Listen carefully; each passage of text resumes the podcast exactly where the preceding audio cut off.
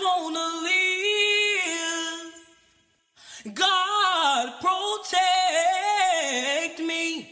What's going on, everybody? It's the man behind the voice, your host, Kendric Bryant, and welcome to the first episode of A Father's Perspective. I coined this one after Associated Press Song of the Year 2020. I just want to live. Let's go. It's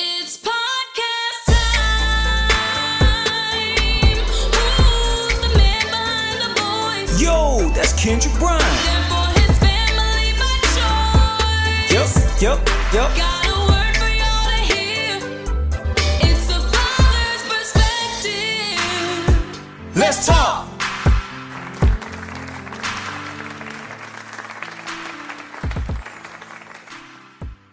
The greatest tragedy happens when humanity chooses to treat humans inhumane.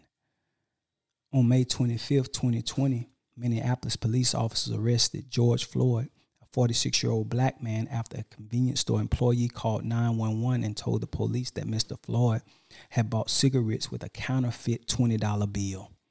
Initially, as the officers responded to the 911 call, police body cam showed footage of the officers approaching Mr. Floyd's car with a gun pointed at his face. As he opened his car door to the officers, Floyd was already pleading with the officers, saying, I'm sorry, please don't shoot me. I just lost my mom.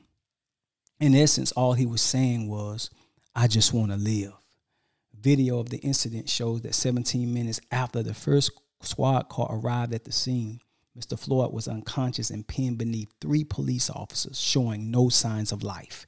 He was showing no signs of life because for 8 minutes and 46 seconds, the convoluted evil and systemic hatred with wicked intent in the person of Officer Derek Chauvin was kneeling down with his knee in George Floyd's neck while he was handcuffed.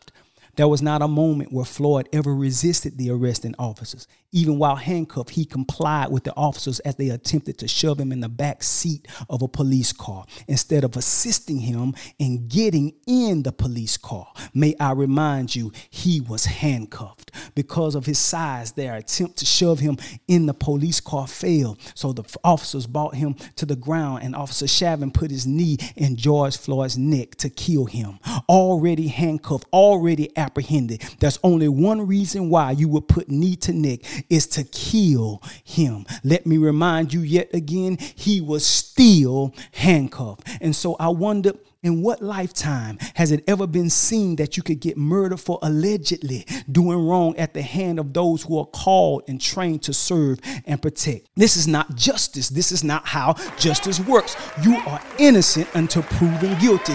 Give me my day in court. I just want to live. Video and audio of him pleading with the officer that he could not breathe. An audio clip also captured a moment when Mr. Floyd predicted that he would die when he said, They gonna kill me.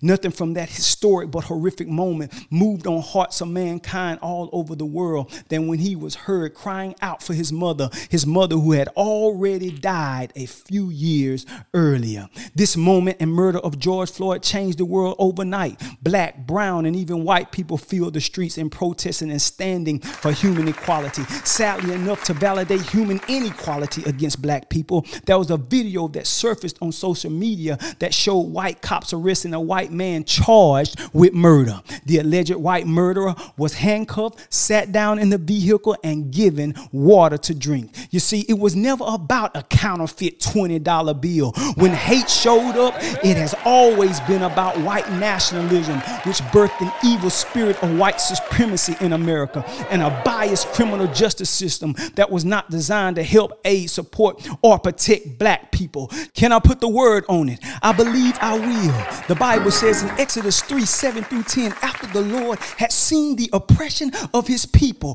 who were in Egypt. Now, Egypt represented a worldly system designed to oppress. The Bible said that God heard their cry because of their taskmasters. Now, the taskmasters were symbolic of a systemic racist and biased agenda. God said, I have come down to deliver them out of the hand of the Egyptians. And if you read on down in verse 9, it says, Now therefore, behold the cry. There There it is again. The cry of the children of Israel has come to me, and I have seen the oppression with which the Egyptians oppressed them. Come now, therefore, and I will send you to Pharaoh that you may bring my people, the children of Israel, out of Egypt. Because there's something about crying out to God and God alone that evokes the presence of God. There's just something about crying out to God that provides protection from God. This is why I just want to live will always be my battle cry, not to be heard by man, but to be requested of God, the only one who loves me enough to sustain me.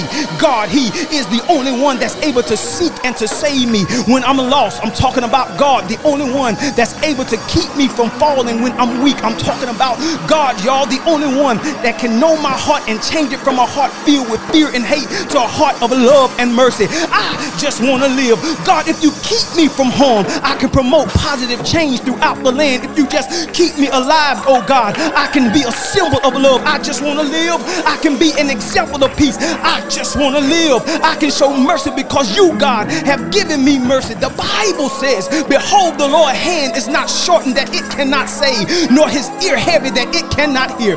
God will hear your cry, and I want you to know he will answer you by and by. It was the psalmist that said it like this in Psalms 34 3 and 4. Oh, magnify the Lord with me, and let us exalt his name together. I sought the Lord, I looked for him, I cried out to him, and he heard me and delivered me from all my fears. It's time to cry out to God, the God of all creation. I'm crying out for peace that surpasses all understanding. It's time to cry out, y'all. I'm crying out for joy, unspeakable joy. It's time to cry out, y'all. I'm crying out for hurt to just stop hurting. I'm crying out, y'all. I'm crying out for injustice of America, social and economic, to become equal justice for all. God said, if my people who are called by my name would humble themselves and pray and seek my face and turn from their wicked ways, then I will hear from heaven and I will forgive their sins and I will heal their land. Cry out!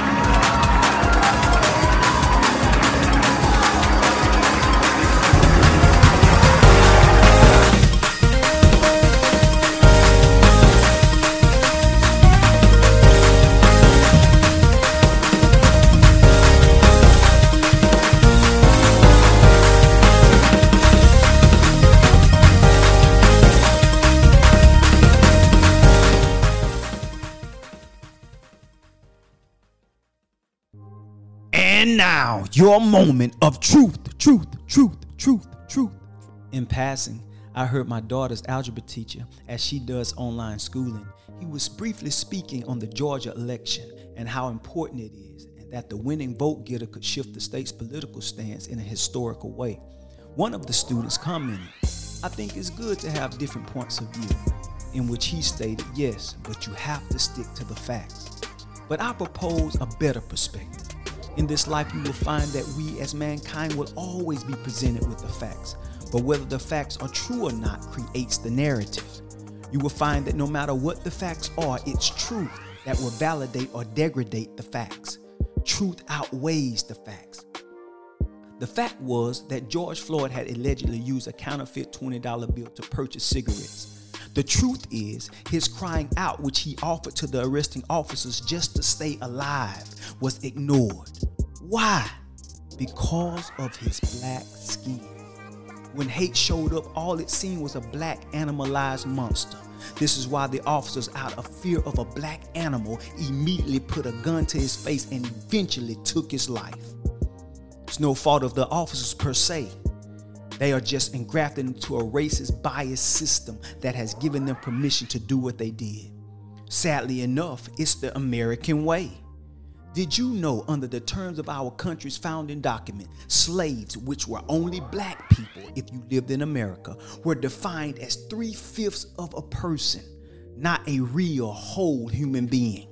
Michelle Alexander stated, and I quote, Upon this racist fiction rests the entire structure of American democracy. George Floyd cried out to man, but no answer. But when the odds are stacked against you and you cry out to God in the name of Jesus, He hears and He will respond because He knows and even moreover, He loves you. The Bible says it like this in Psalms 34 5 and 6. They looked unto Him, they looked unto God and were lightened. And their faces were not ashamed. This poor man cried out, and the Lord heard him and saved him out of all of his troubles. It doesn't matter if you're black, white, or brown. We must put our faith not in the system, but in God. Give our lives to the one who can save us out of all of our troubles. Teach us how to love right and cause us to live in harmony amongst one another. Give your life to Jesus Christ. God bless you and may God bless America.